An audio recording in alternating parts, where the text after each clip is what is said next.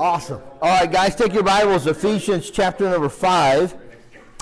Ephesians in chapter number 5. And uh, men, thank you for being here uh, as part of uh, this uh, marriage retreat and conference. And I know that um, there's investment and, and uh, time off work and uh, planning and preparation that goes into all of that. So thank you for doing it. And it's a joy to be here with you and uh, looking forward to our day together today. I know that men do not really need a session. You know, we could just kind of do whatever, you know, but the ladies need one, so we got to do something while they're doing it, right? And uh, no, I enjoy uh, the men's sessions and uh, uh, pray that uh, it'll be an encouragement to you and a challenge to you as we talk about marriage and just from the perspective of being a, a Christ like husband uh, is certainly our goal. That's what we're going to talk about a little bit here loving like Christ. A lady stopped by unannounced to her recently married son's home. She rang the doorbell and uh, waited someone to answer. Nobody answered. And uh, as kind of only a mother in law can, she reached for the door handle and it was unlocked, so she let herself in. And she uh, went into the house and noticed some things were different. It was very uh, dark in there. There were some candles lit. There were some romantic music playing, and she kind of stumbled her way through the house and turned the corner around to the uh, living room, and there was her new daughter in law, and she was uh, laying there on the couch naked. And the mother in law looked at her daughter in law and said, what, what are you doing? And she said, Well, um, here in my love dress. Your son loves it when I wear my love dress. And the mother in law just kind of took off. It was kind of awkward and left, you know. And she got in the car and she was driving home, and then she had a thought. And she got home and she turned the lights off and she lit the candles and got the music playing and got the rose petals on the ground and got her love dress on and awaited her husband to come home.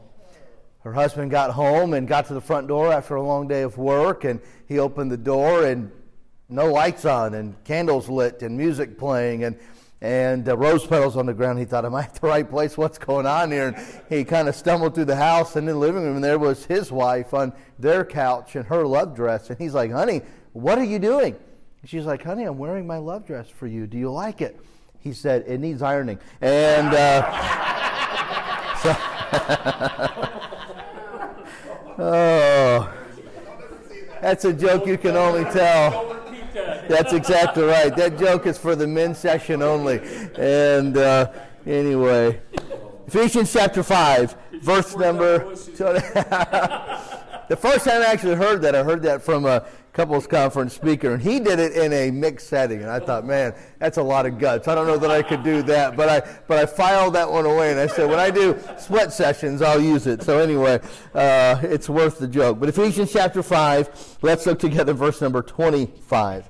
The Bible says, Husbands, love your wives, even as Christ also loved the church and gave himself for it, that he might sanctify and cleanse it with the washing of water by the word, that he might present it to himself a glorious church, not having spot or wrinkle or any such thing, but that it should be holy and without blemish. So ought men to love their wives as their own bodies. He that loveth his wife loveth himself. For no man ever yet hated his own flesh, but nourisheth and cherisheth it, even as the Lord of the church. For we are members of his body, of his flesh, and of his bones. For this cause shall a man leave his father and mother, and shall be joined unto his wife, and they two shall be one flesh. This is a great mystery, but I speak concerning Christ and the church. Pastor touched on that last night. Nevertheless, let every one of you in particular so love his wife, even as himself, and the wife see that she reverence her husband. And we're going to talk in this session about loving like Christ. And let's pray and we'll dive in. Heavenly Father, thank you for the privilege of being here in Florida today with these men. Thank you for the fact that they're here at this marriage retreat, investing in their walk with you and in their marriage. And I pray that you richly bless them for that. Lord, I'm grateful that they would make the investment in the relationship and make the arrangements necessary to be here. Thank you for Pastor Keeley and uh, this church for hosting this event, and I pray that you bless their labor of love. Lord, I pray, you, uh, pray that you bless the ladies' session, and uh, Lord, what's happening there, that your will and way would be accomplished. And I pray today, as men, as we talk for a few moments from your word about loving like you, that we would have a greater understanding of what does that mean, and then that we would implement it in our lives. That indeed we would love our bride as you love us. Lord, may they see you in us, and may they feel your love coming through us in affection to them. Lord, I pray that you'd help us to love like you and to lead our families forward. And we'll praise and thank you for this. In Jesus' name, amen. In Ephesians chapter 5, four different times, husbands are commanded to love their wives. Now we know in Ephesians 5.33 the Lord talks about uh, wives reverencing their husband. Uh, we're talking about uh, wives submitting to their husband. There's some elements of Ephesians 5 husbands are familiar with and maybe we like preaching and teaching on. But there are four different distinct times in that chapter where husbands are commanded to love their wives. And we know that uh, when we think of great needs, a man has the need to be reverenced, uh, a woman has a need to be loved. And that's our job. We are to love our wife. We said, I will uh, till death do us part. But sometimes we need to understand what does that mean or what does it look like? It's kind of like when we buy something that requires assembly. And some guys, we don't want to look at the instructions, right? We can figure it out. And then we get about 13 steps into it. We're like, you know what? I better go look at those instructions. I'm not sure that this is going together just as it should. And those instructions are great. You know, take A and attach to B, and here's how to do it. It's like, okay, that's how this thing works. My son Joseph uh, loves Legos, and you'll get some of those big sets, and sometimes they're, you know, a couple thousand pieces, and they're small, and you gotta, you gotta have direction. How do these things go together if it's going to create that, you know, truck or whatever it is that's supposed to be uh, the product at the very end. You need some step by step direction. Well, if we're going to love our spouse as we should, we need an example. We need a pattern. We need some instruction.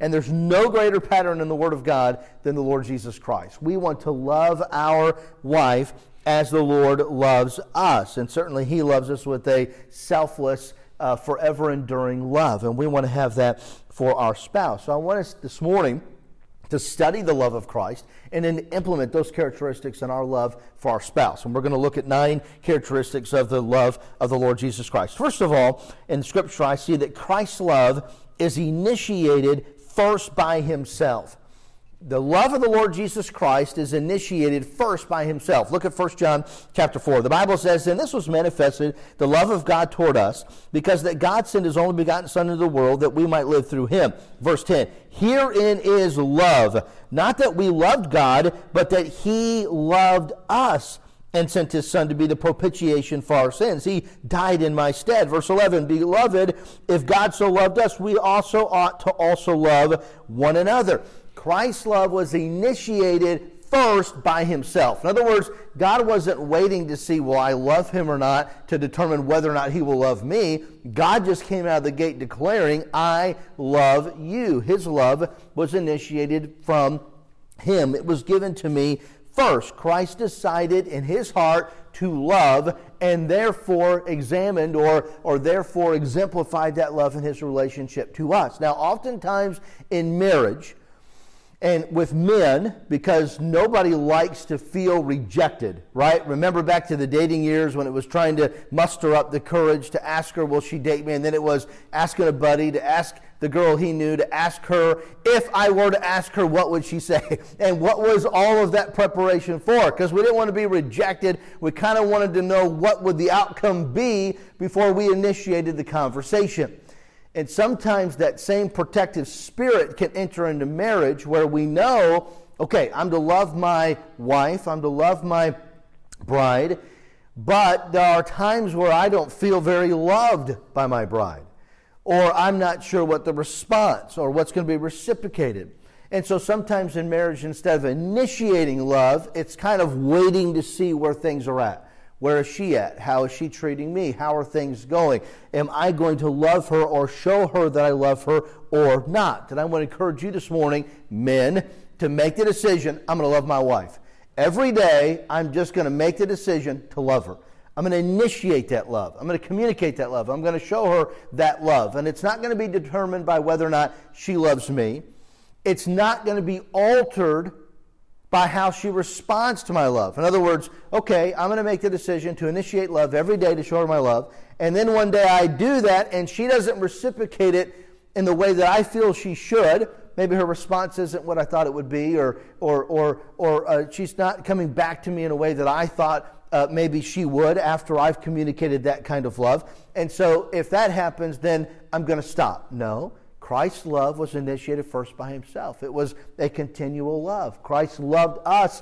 Uh, that's where love began. And we want to decide every day to initiate love with our wife, not waiting for her, not being discouraged if it's not reciprocated, but just loving. And let me tell you this love eventually will win. And I don't know every relationship and what's going on behind closed doors, but I'm just telling you Love wins, and we want to make sure that we're initiating that love each and every day. And sometimes when you feel like there's tension in the relationship, and, and maybe almost like your wife is just kind of throwing darts at you for whatever's going on, I want to encourage you in that moment to not run, but to try to go into those darts and to show love.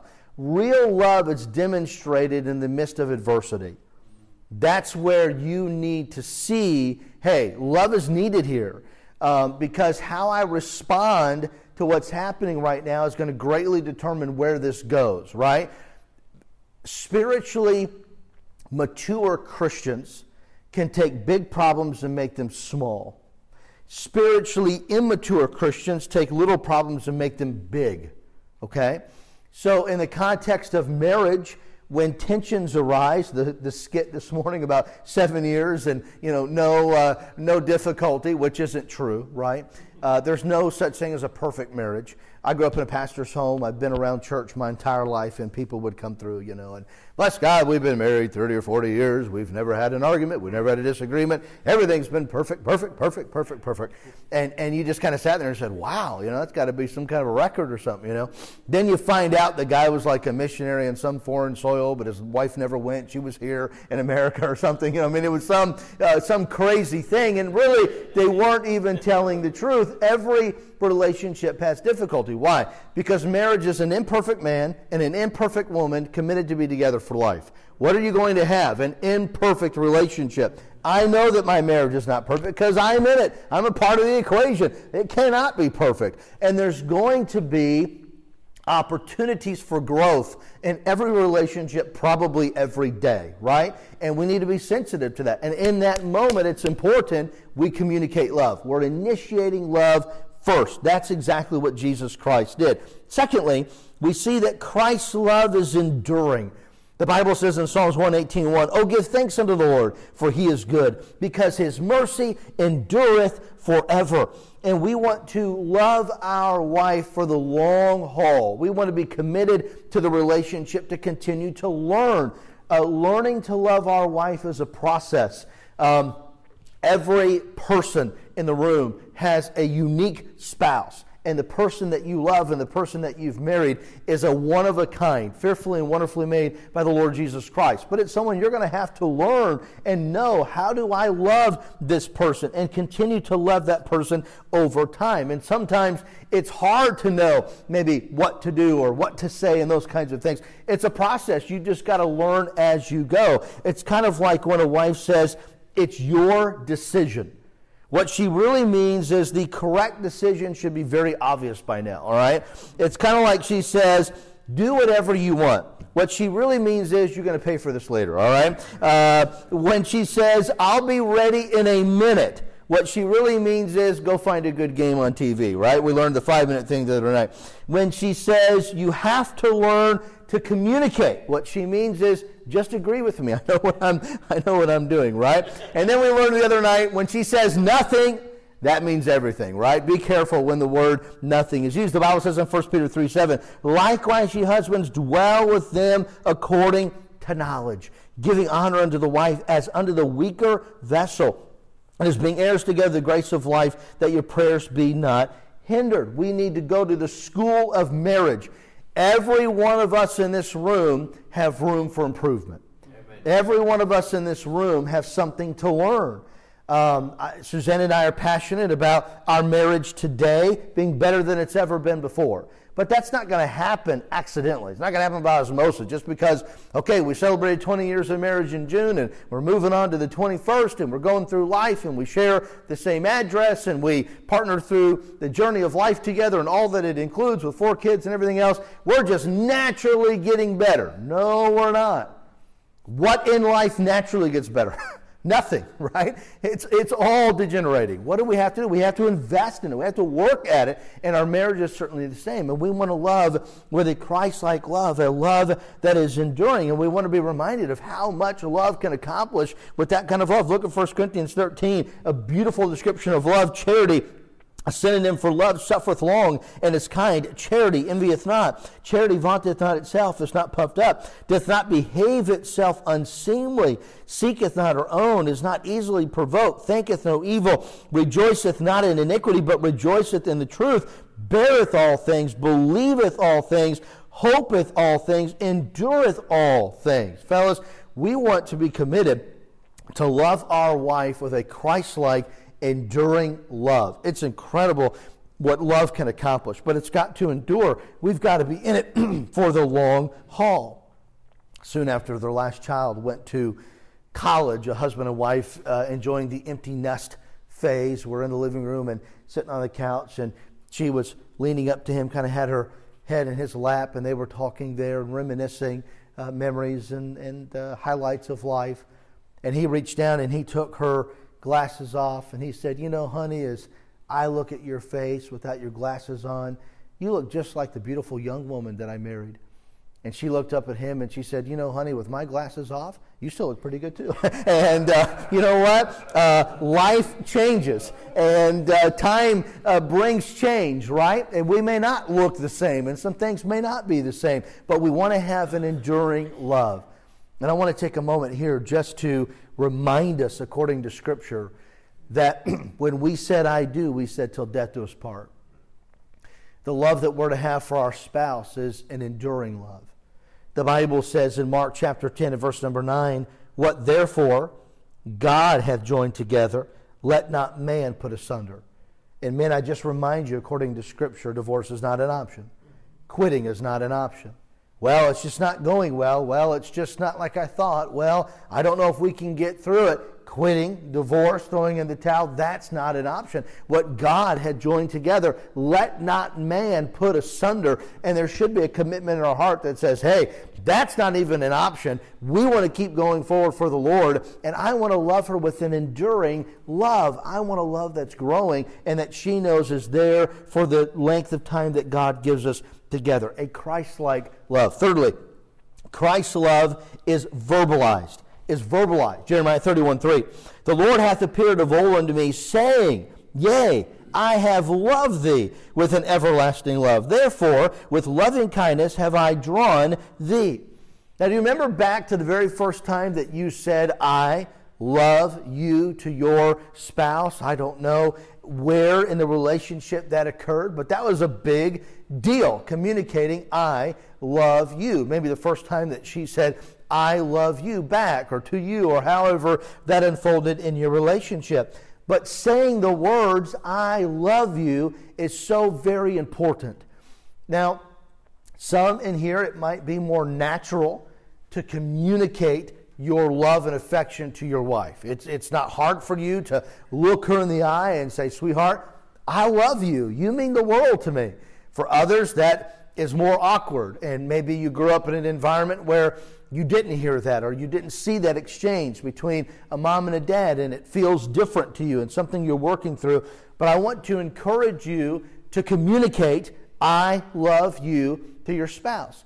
Recent research was done about the power of those three words spoken in the context of a marriage relationship. And it was discovered that not only did the words, I love you, communicate in the moment the love that one had to the other, but it was also a reassurance of the commitment that that person had to their spouse. It was saying, Hey, I love you.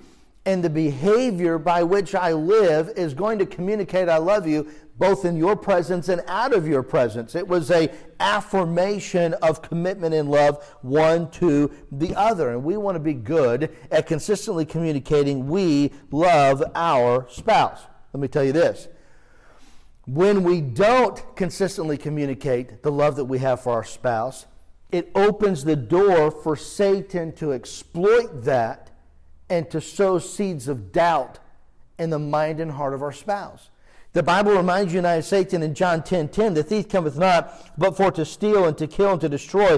I am come that they might have life and that they might have it more abundantly. What is Satan wanting to do? He's wanting to steal, to kill, and to destroy. What does Satan want to do? He wants to ruin your marriage. He doesn't want your marriage thriving. He doesn't want your marriage being a trophy of God's grace. He doesn't want you making it. Satan wants your marriage to end in destruction and to be another notch on his belt of ruined lives, if you will. But we don't want that. We want to make sure that our marriage is strong. And something as simple as saying, I love you, can help reassure our spouse of our love, of our commitment communicating it to her constantly verbally, texting it to her, writing on a note, putting it on the mirror, whatever you have to do, communicate, communicate, communicate. You love her. Make sure she knows. By the way, take time to communicate to your spouse what you love about her. Be specific, be authentic. Sometimes our wives will go through seasons of discouragement and they'll feel unlovable. And it's important that we communicate love, but it's important that we go beyond that and communicate what is it that we love. My wife and I were doing some premarital counseling last Saturday. A couple that's going to get married in October. and my wife asked him, she said, What do you love the most about her? And he said, The way she cooks. Boy, she cooks really good. and, and Susanna told me later, she said, he has a lot to learn. and I said, what do you mean? And she said, honey, he can go get good food from a lot of places. You know, it's good that she can cook, but he's going to need to look a little deeper into what does he love about her. And what was Susanna saying? Susanna was saying, I observe, I see that he's going to have to go a little deeper into why does he love her. And fellas, I just challenge you go a little deeper in articulating why you love your spouse. Observe their life. Uh, mind the characteristics that you admire and then communicate that. Man, I love the way that you walk with the Lord. I love the way you love me. I love the way that you uh, guide our children. I love the way that you serve. I love the way that you do this or that or whatever the case may be. Some characteristic or attribute about their life. Communicate your love. Be specific, be authentic, but be consistent. Christ's love was verbalized. Number four, Christ's love is compassionate. Excuse me. The Bible says in Psalms 112, verse 4, Under the upright there ariseth light, in the darkness he is gracious and full of compassion and righteous. Christ's love is a compassionate love. When we think about compassionately loving our spouse, I want to challenge us as men that the baseline of compassion is this to care to care. I'm amazed oftentimes in marriage counseling how many wives will tell me, I just wish my husband cared. I just wish he cared.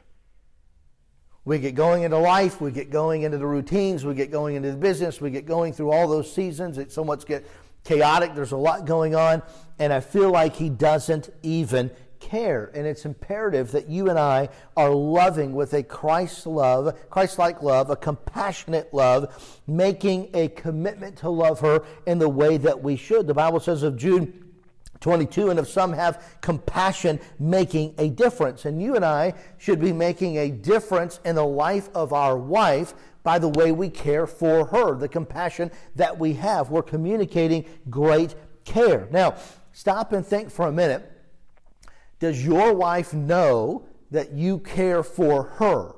Okay, here's some telltale signs. When your wife has a problem, does she come to you? If your wife knows you love her, that you care for her, that there's compassion there, you're going to be one of the first people, if not the first person she comes to with a problem. By the way, that's a great thing. You want that. You want to develop that spirit in your home and in your marriage. You want to be the go to person when something arises. Why? Because she knows you care. She knows you're there for her. Now, not every lady wants a problem solved the way that we would solve it. And sometimes it's listening. Sometimes it's, it's praying with her about it. Sometimes it may not be taking the action that we would warrant if we were in that situation. But the important thing is to know that we care, communicating to her uh, that our care is there, that uh, she is God's gift to us, and we want to treat her that way a compassionate love, a caring love. Now, I don't know if Pastor Keeley has taught it this way from the Bible, but perhaps you heard the story of right what happened before Eve was created. And Adam, excuse me, God went to Adam and he was talking with Adam and he said, You know, Adam, I see what you're doing. You're caring for the garden, you're caring for all of the animals and everything. You got a lot on you, and I think you need some help. And Adam said, Absolutely, God, I do. I got a lot of responsibility, and I really could use some help. And God said to Adam, Well, what if I made a woman for you? She'd be perfect. She'd be beautiful. She'd rub your back at night and your feet in the morning. She'd plop grapes into your mouth. She'd prepare all your favorite meals without fail. She'd clean up the kitchen. She'd care for the children. She would take care of everything. You really wouldn't have to do anything. You'd just sit around and be the king of your castle. Adam said, Wow, God, that sounds amazing, but almost too good to be true. What is that going to cost? And God said, Well, it's a little expensive. It's going to cost you an arm and a leg. And Adam thought for a minute. He said, Well, then what can I get for a rip? And uh, now, I want to tell you guys, we all have married way over our head, right? And uh, I have indeed, and I trust that you have as well. And when we think about the gift that God has given to us in our bride, we want to love her like Christ, a compassionate love, a love that is full of care. Number five, Christ's love is demonstrated by action. I love this about the, the love of the Lord Jesus Christ. The Bible says in John 3.16, For God so loved the world. We know that. But because of that, he gave his only begotten Son that whosoever believeth in him shall not perish, but have everlasting life. I love the truth found in Romans chapter 5 and verse 8. But God commendeth. It means he proved his love toward us. And that while we were yet sinners, Christ died for us. Christ had a love that was verbalized, yes. But Christ had a love not only that was verbalized, not only was compassionate, but it was backed up or it was proven by action. It was proven by action. It wasn't just in word only, it was in deed. God loved and He gave. Jesus loved and He literally gave His life, and we are to be constrained by that love. And in our marriage, it's important that there is love. It's important that there is love that is communicated, but it is important that there is love that is proven by the actions of our life. We need to show that we love. One fellow in the morning, was down at the kitchen table and he was reading through the news, and his wife walked in the room and she said, I bet you don't know what today is, do you? He said, Of course I know what today is. And he went back to the news, and in his mind he thought, Oh boy, what was today? Now, this was kind of a forgetful husband. He often forgot special days, and that wasn't good in this relationship because his wife was really big on special days. Birthdays, those kinds of things were very special, um, big, mo- momentous uh, occasions for her. And so he thought for sure it's her birthday, and sure enough, I forgot again. So he went to work and he uh, thought about that and he said, Well, I'm going to do the best I can. So he called the florist and got a nice arrangement of flowers, had it delivered right away. And then at lunchtime, he went down to the jewelry uh, shop and picked out a beautiful bracelet and had it special delivered uh, to the house for her. And then got through his work day. And on the way home, and he thought, you know, I just want to make sure I do this right. So he stopped by the uh, store on the way home and got a nice box of chocolates and was driving home and said, I just want to make sure I take care for. This is a special day and I don't want to mess it up. And he pulled into the driveway and was gathering his things in the car and had that box of chocolates ready to give her. He opened his door to get out and she came running out of the house and he said, Honey, I got these for you. And he gave her those box of chocolates and she wrapped her arms around him and she said, Honey, thank you. This is the best Groundhog's Day I've ever had. And, uh, now, we, we may not be good about remembering all of the special days, and we might need to set some reminders or have some calendar things or whatever, but I want to encourage you to communicate your love in action. Fellas, in America today, we have lost chivalry. Uh, growing up, I was taught things like, you know, if, if you're walking with your wife, make sure you're walking next to the curb, right? You want to protect her, right, when the car's going by uh, I, you know, open her door for her, you know, take care of her in this way. Uh, I remember hearing a pastor one time saying, I always try to gas up my wife's car for her. I just don't want her to have to do that. And I thought, that's a great idea. And I can't say I do it every single time. There are times where uh, it needs to be done and I'm not there, but I would say probably nine out of ten times I gas up Susanna's car and take care of that for her. I remember when I was in junior and high school, I worked for a company, Willard Fence Company. And uh, as a young kid, my job was just to dig the holes. And as I got a little older and, in high school, I started welding and building fence and doing lots of things. I really enjoyed it. And the man that owned it, his name was Kirk Willard. And one of the jobs every Friday at the end of the work week was to clean the truck and you'd have to get in the back of the truck and you're unloading all the rock and sand and cement you're unloading the post and the chain link you're unloading the tools you're cleaning all of that out and then you'd get the buckets and the soap and you'd start washing it.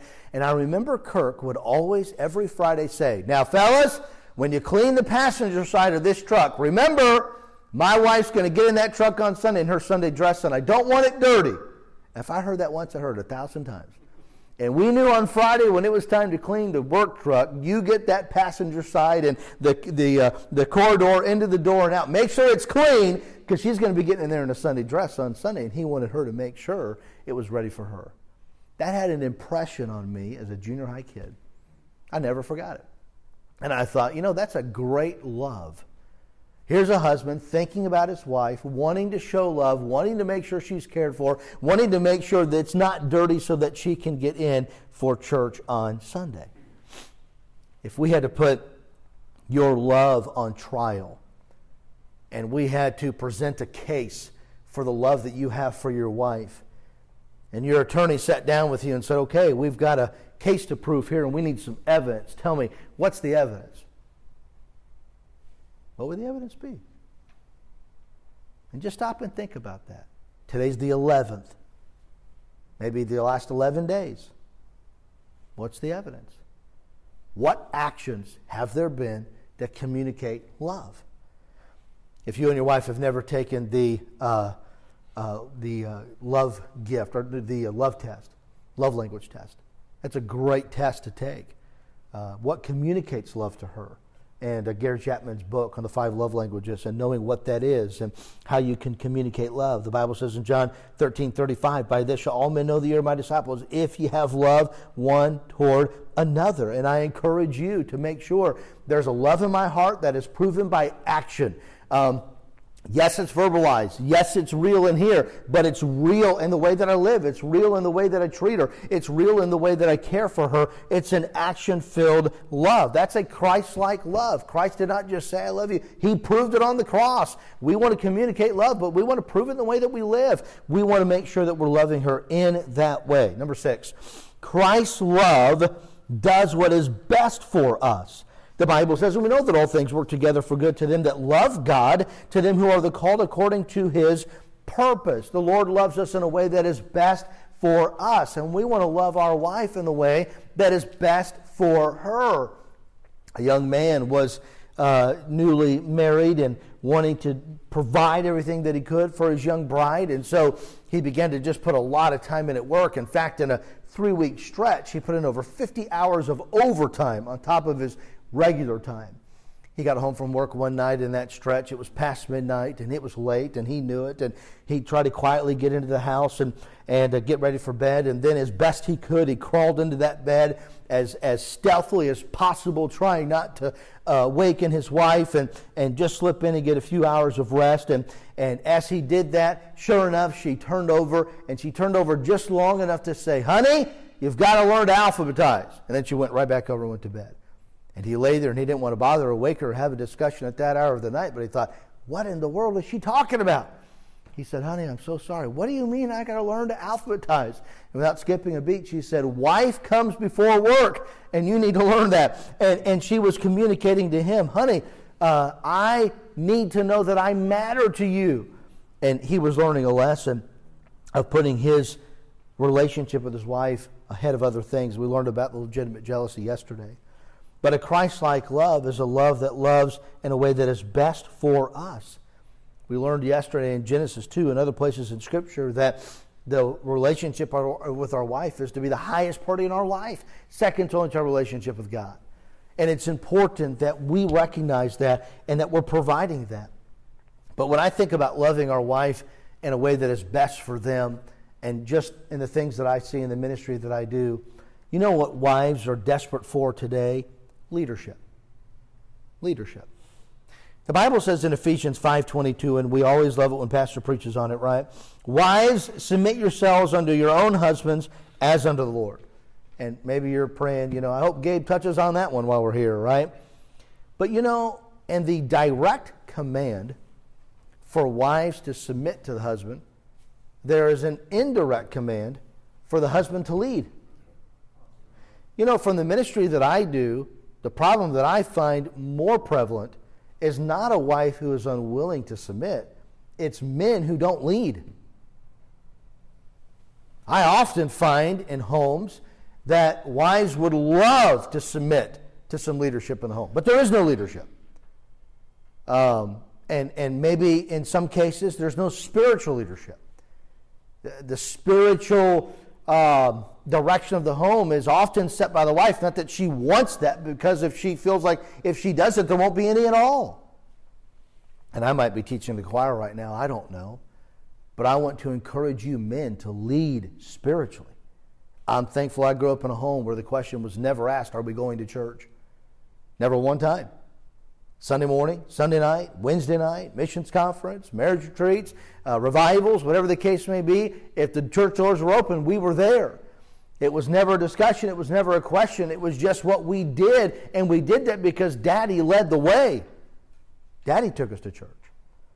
Um, I'm grateful I grew up in a home where every morning we sat around the breakfast table and Daddy would say, Okay, get your Bibles. And if it were today, he'd say, Go to Proverbs chapter 11, the chapter that went with the date of the day and we'd read through Proverbs 11. Everybody read a verse.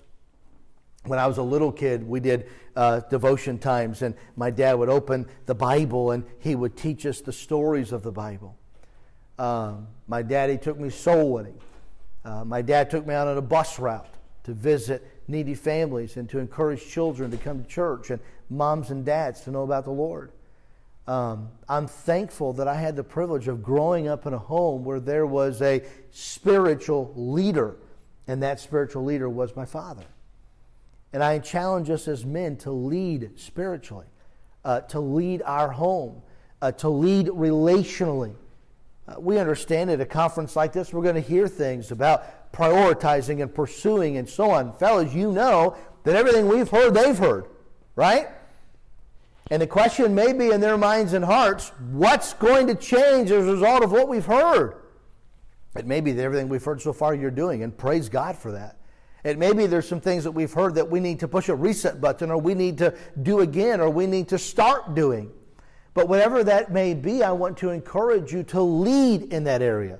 Boy, I've learned something. I'm not doing that. I need to make an adjustment. I need to implement it, and I need to live it out. We need to lead in our relationships. It's a felt need of our spouse. A Christ like love does what is best for us. Number seven, Christ's love is self sacrificial. John 10 11, I am the good shepherd, and the good shepherd giveth his life for the sheep. Now, what does God expect from us? Nothing. He loves with the expectation of nothing. The Bible word for love, agape, he gave himself for us. Now we want to be able to give ourselves for our spouse. And we might say, well, I'd die for my spouse. She wants to know will you take out the garbage, right? I mean, she just wants to know, are you willing to do your part? And we want to love with a self-sacrificial love. And that's going to require us to stop worrying so much about us and worry about her to put her needs ahead of our own, to self sacrifice for ourselves, and to think of her. The Bible says in Ephesians 5, verse 28 So men ought to love their wives as their own bodies. He that loveth his wife loveth himself. For no man ever yet hateth his own flesh, but nourisheth and cherisheth it, even as the Lord of the church. Jesus said, Hey, I'm telling you how I want you to love. Love her the way you love you. Because you love yourself, you take care of yourself. So the Lord is teaching, then put her ahead of you. in that position. And the way that you would care for you, make sure you care for her first. It's a self sacrificial love. And sometimes we let the smallest things be a stumbling block to that. And the love that we should have isn't there. I read the story about uh, Diana, true story.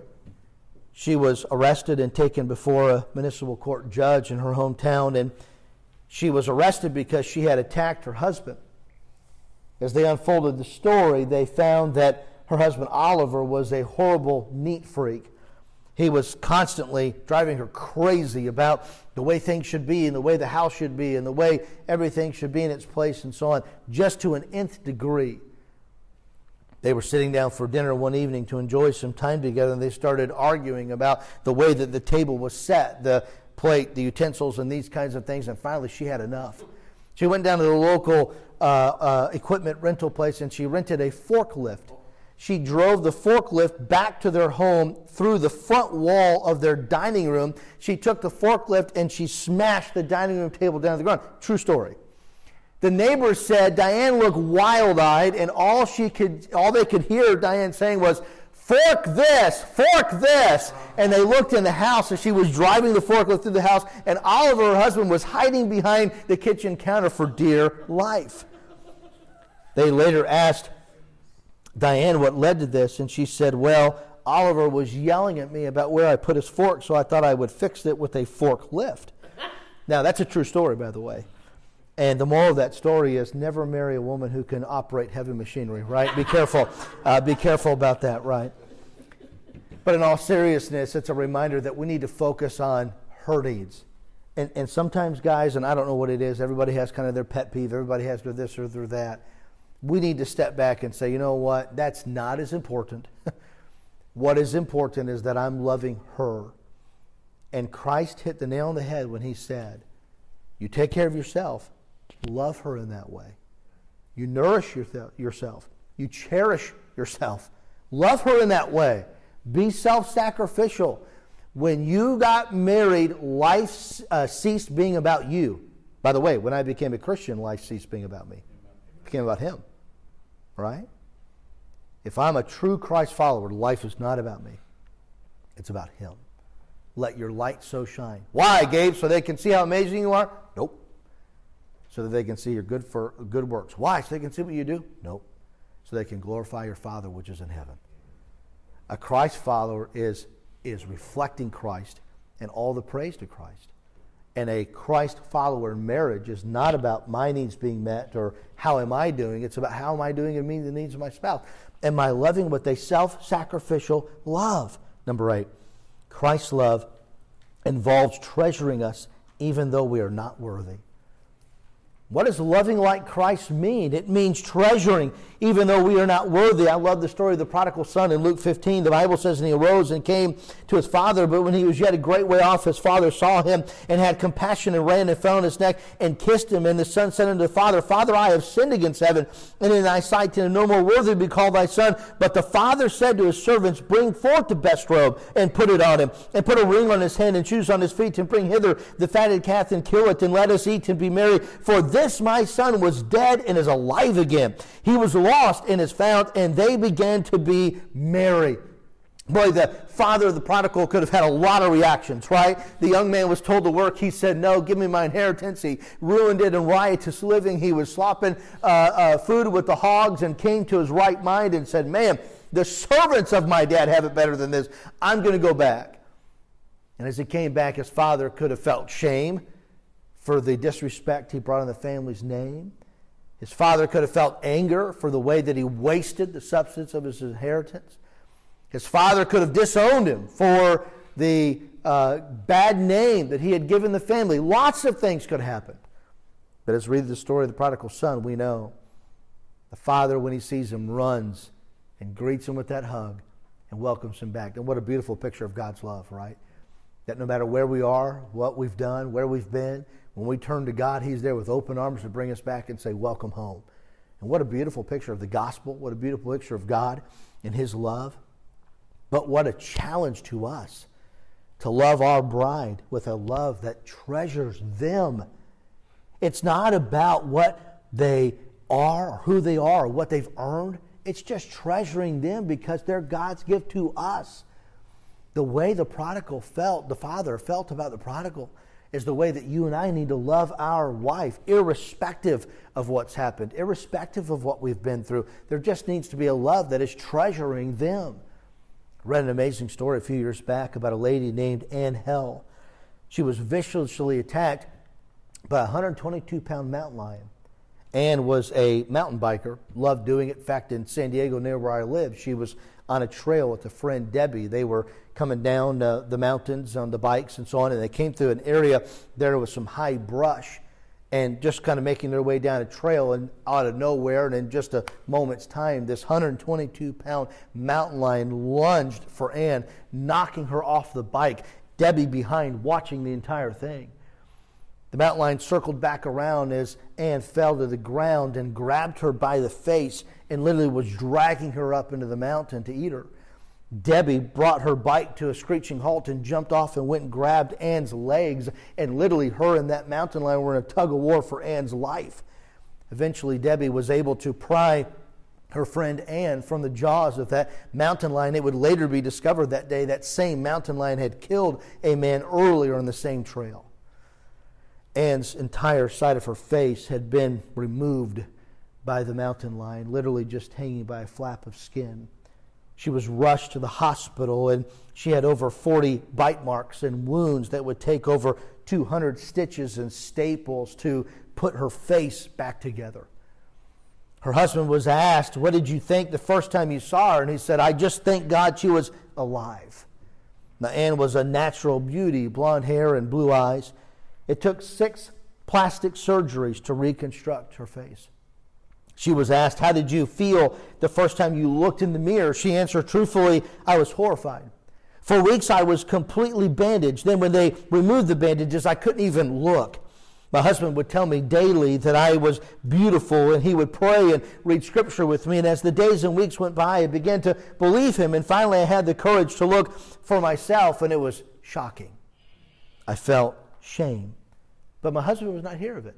He kept telling me that he didn't marry my face, he married me. Her husband was later asked in an interview about the situation. He said, You know, we're Christians. And we believe that it's what's on the inside that matters. Though through Christ we're made new, clean, and beautiful. He said, She's not the woman I married. She's better and she's stronger. Now that's a Christ like love treasuring someone, irrespective of what's happening, irrespective of what we're going through. Christ loves us despite who we are, and we want to love like Christ, choosing rather not to focus on our wife's weaknesses or shortcomings, but to treasure her for the treasure that she is. She's God's gift to you, and how you treasure her, treat her, and love her is your gift back to the Lord. We want to love with a Christ like love, treasuring even though we are not worthy. Number nine, and lastly, as we're out of time. Christ's love is not based on performance. The Bible says in 103:10, He hath not dealt with us after our sins, nor rewarded us according to our iniquities. In John 13, a new commandment I give unto you that ye love one another as I have loved you, that ye also love one another. Christ's love is not based upon performance. We didn't wake up this morning with a list of things we have to do in order to learn to earn the love of Christ. We woke up this morning being loved by Christ. There was no earning it. There's no list. In fact, there's nothing you and I can do to do today to be more loved by Christ. We are loved by Christ. End of story, period. We positionally are in Him in our relationship to Lord Jesus Christ. That's the way it should be in marriage. Our wife should wake up every day loved by us no matter what. There's not a list, there's not a criteria, there's not a hidden agenda. Men, we're never going to gain respect by demanding it. A Christ like love, not based upon performance, is a love that understands that kind of love gives. It's servant hearted. It's recognizing the needs of our spouse and knowing them and meeting them and exceeding them. Our wife should never feel like she has to earn our love. It should be evident every single day that it is freely given. Just as Jesus Christ freely gave his love, so should we every single day. A Christ like love, not based on performance. I don't know about you. The challenge to love our wife as Christ is a very high bar. And sometimes we can maybe skim through that in the scripture and say, well, I'm trying. But when you dig into the love of Christ, it's quite convicting. And I hope that you and I, as men, will take time to look at these characteristics. And we could have listed many more for sure. You might come up with others. But as we look at it and say, Lord, help me to love like you. I want her to feel a Christ like love. And I pray that something in this session shared will resonate with you in your heart and say, okay, that's an area I want to focus on. That's an area I can make an adjustment. That's an area I can show love in a greater way from this day forward from something I've learned. Dear Heavenly Father, we love you. I thank you, Lord, for time together with these men. Again, for their willingness to be here to invest in their relationship with you and their spouse. I pray that you richly bless them for that. I pray, Lord, that you'd help us to understand our spouse is your gift to us. So may we cherish our bride. May we love her as you love us. And I pray that our wives would see in us a Christ like love. Lord, may it be pleasing to you. May it strengthen the marriages and families in this room, and as a result, strengthen the church and help to reach a community with the gospel. And we'll praise and thank you for this in Jesus' name. Amen. Amen. You, Pastor. Brother real quick before we, leave, uh, I've got some stuff here. Uh, can you give these, just give these answers real quick to the guys? Yeah, let me let me do this real quick, and I, I skipped that for sake of time, uh, but let me give it to you real fast. And, this is this is kind of I'll give you the context and I'll give it to you real quick. So, what happens when you feel like, okay, I'm doing all of this, I'm, I'm doing the best that I can or that I know how in a Christ like love, and we're still not going forward? I feel as though there's opposition from my wife to me, even in the midst of trying to give Christ like love. Here's a couple thoughts. Number one, how can a husband love his wife who's treating him like an enemy? Number one, by confessing and repenting of personal sin. Sometimes when we're hitting a roadblock in a relationship, we have determined and convinced in our mind the problem is them. And sometimes we need to be willing to first examine ourselves. Because sometimes what we'll find is there's something in us that really is the hindrance to the whole thing. And we need to deal with that. So take the time to do that. Number two, and I'm skipping everything underneath. Number two, by doing good to her. Sometimes when we feel like I'm giving a Christ like love and it's not being reciprocated, then okay, forget it. I tried. This is what I'm getting. I knew this was going to happen. So I'm just going to go back to not caring or not trying because what does it matter, right? And you've got to fight against that tendency and at that moment say, no, I am not doing that. That's a fleshly response. Spiritual response is to do good to them that despitefully use you or hate you. Number three, by returning a blessing instead of evil for evil. I, am not really even interested in what an evil in your marriage looks like. I don't know that it's profitable for us to talk about it. But however you define that, okay, in your mind, when your spouse does something to you that you're like, what in the world? And your flesh then says, okay, then I want to retaliate. My challenge and encouragement to you is don't. Stop. Give a blessing. The Bible says, a soft answer turneth away wrath but grievous words stir up anger. If you're having a conversation with your wife and it's just getting more heated, stop because you're not doing it right. Right? A soft answer. Return a blessing. Now, none of us feel like that in our flesh, but that's the Christ like response. Number four, by lovingly confronting her sin after you have dealt with your own. Now, if you've been giving a Christ like love, you've confessed your own sin, you're giving a blessing, you're doing those things, and it's just not there, then you need to confront that. Sweetheart, I'm doing the best that I can. I'm trying to respond the way that I should, and this is still happening. Help me understand this. Why is this happening? You know, uh, there's, there's a disconnect here from what I'm expecting and what's happening. So help me to understand. Teach me, and I want to learn. Confront it lovingly. Number five, by praying for her. By praying for her the Bible talks about pray for them which despitefully use you and persecute you. And it's important in a moment like that where it feels like we do not have an answer uh, to know that God always does. And we can pray and He can give us that insight as we go forward. Amen.